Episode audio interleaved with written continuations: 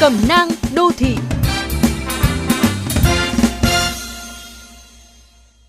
Các bạn thân mến, trong bối cảnh ngột ngạt của đời sống đô thị, nhu cầu về không gian để dạo bộ, tập thể thao tại nơi cư trú cũng ngày một lớn, với cả người trẻ lẫn người già. Ở các chung cư, sân chơi chung là nơi đáp ứng điều đó. Chuyện sẽ chẳng đáng nói nếu những nhu cầu rất đa dạng và mang tính cá nhân không gây ảnh hưởng tới cộng đồng hàng nghìn người.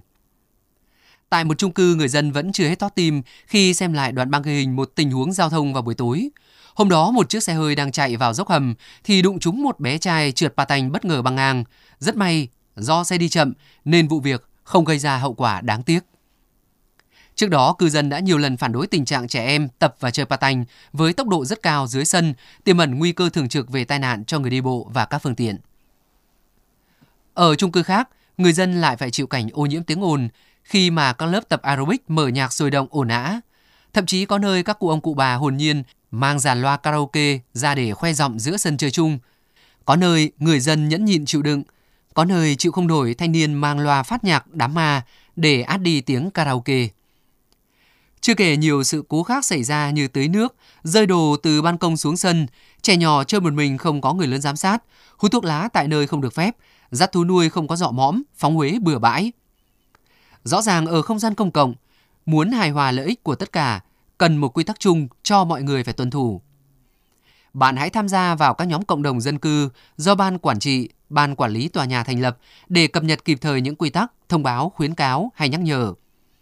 Nếu bạn có sở thích nhu cầu cá nhân như chạy bộ, tập thể thao, chơi các bộ môn tập thể, hãy chắc rằng phạm vi hoạt động hoặc dụng cụ tập của mình không gây ảnh hưởng tới người khác. Nếu có con nhỏ, hãy luôn để mắt tới chúng, hướng dẫn chúng về các hoạt động được phép và không được phép làm dưới sân chung, đặc biệt là các trò chơi mạo hiểm, cách quan sát, đi lại, sang đường an toàn. Nếu có thú nuôi, hãy dọ mõm, mang theo dụng cụ đựng chất thải cho chúng khi đưa đi dạo. Trường hợp ăn uống nhẹ dưới sân, bạn đừng quên dọn dẹp và để rác đúng nơi quy định.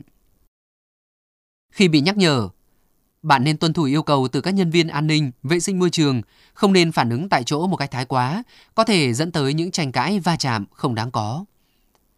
Còn nếu tuân thủ tốt rồi mà gặp phải những trường hợp gây ảnh hưởng tới cộng đồng, bạn đừng tiếc chút thời gian gửi phản ánh tới ban quản trị, ban quản lý. Chính tiếng nói góp ý của bạn sẽ góp phần điều chỉnh hành vi của những người khác để phù hợp với chuẩn mực chung của cộng đồng dân cư, xây dựng văn hóa ứng xử tại nơi bạn đang sinh sống.